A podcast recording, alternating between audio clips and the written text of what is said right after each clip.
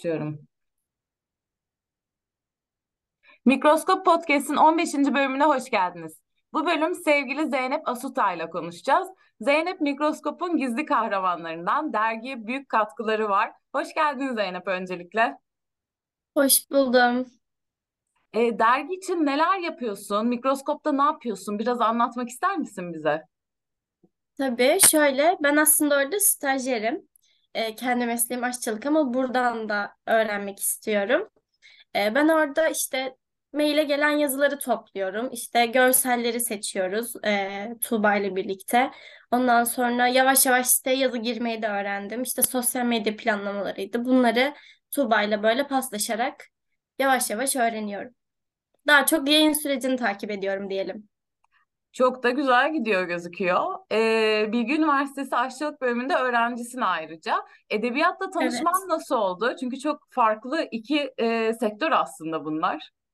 Evet.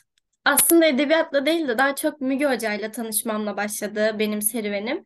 Ee, annem de Medyaskop'ta çalıştığı için şans eseri böyle hani bir muhabbet arasında benim aşçı olduğumu yani aşçılık okuduğumu e, ve hani nasıl devam edebileceğim hakkında böyle onlar ufak sohbet ederken işte Müge Hoca da Aa, bizim dergimize tarif yazmak ister mi diye sorunca böyle başladık. Ee, başta tarifler yazıyordum işte birkaç em, hikayesi olan tarifleri tercih ediyorum daha çok. Sonra stajyer alacaklarını söyledi. İşte yardımcı olur, işte stajyer olur. Ben de çok istediğimi söyledim.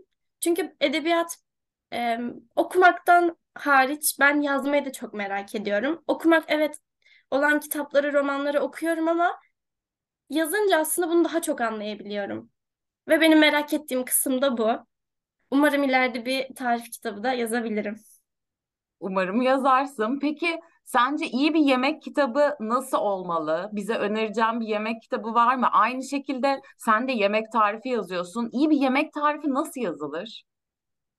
Ya aslında şöyle e, yemek tarifi yazmaktansa ben izlemeyi tercih ederim açıkçası. Çünkü okurken e, yani amatör yazılmış bir yazıysa eğer ne anlatmak istediğini tam olarak anlayamıyorsun.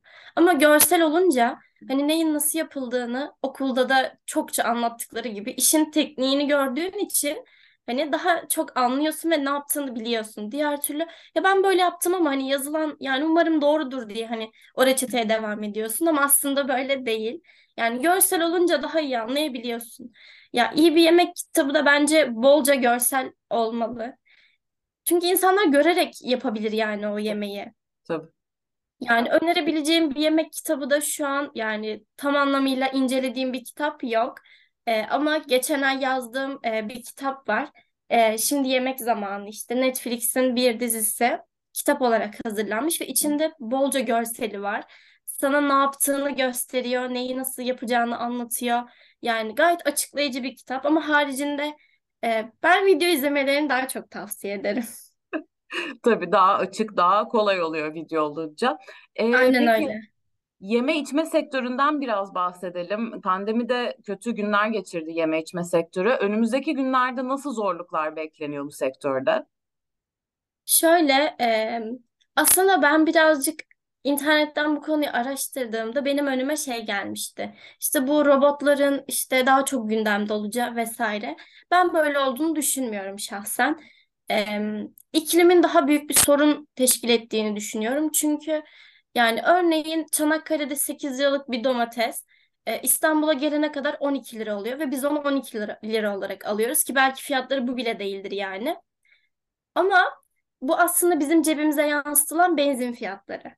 Yani bizim yetiştirecek yeterli alanımız olmadığı için yani bu şartlara yani İstanbul olarak belki e, sahip olmadığımız için başka yerlerden temin ederek hani gittikçe zorlaştığını düşünüyorum ki zaten bazı işletmelerin de pandemi biteli uzun zaman olmasına rağmen hala bunun sorunlarıyla cebelleştiğini düşünüyorum. Çünkü benim staj dönemimde ben tam pandemi döneminde lise stajını yaptım bir restoranda. Yani İstanbul'un göbeğindeydi ama yani çok iyi bir işletme olmasına rağmen aslında bu pandemi döneminde çok fazla sarsıldığını gördüm ve şunu çok iyi hatırlıyorum.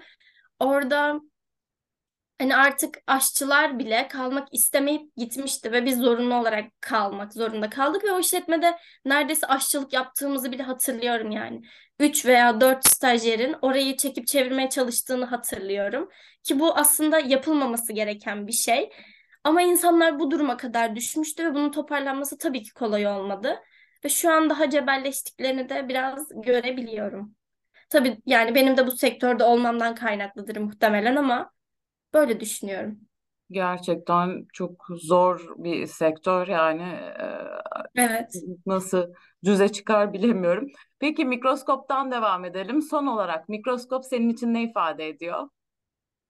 Ya şöyle e, benim benim gözümde orası bir bilgi havuzu ve ne kadar çok bilgi toplarsam hayatımın geri kalanında bu kadar çok işime yarar. E, bu kadar çok deneyim kazanmış olurum. Çünkü bir gün e, biriyle röportaj yapmam gerekiyorsa öbür gün bir çekime de gidiyor olabilirim ve bunlar benim için hiç görmediğim bir yerden bir giriş oluyor. Yani ben umarım gelecekteki hayatımda da bunların büyük katkıları olacağını düşünüyorum. Olacağını da biliyorum açıkçası. Böyle yani benim gözümde orası dipsiz kuyusuz bir bilgi. Mutlaka olacaktır. Çok çok teşekkür ederim. Ben teşekkür ederim.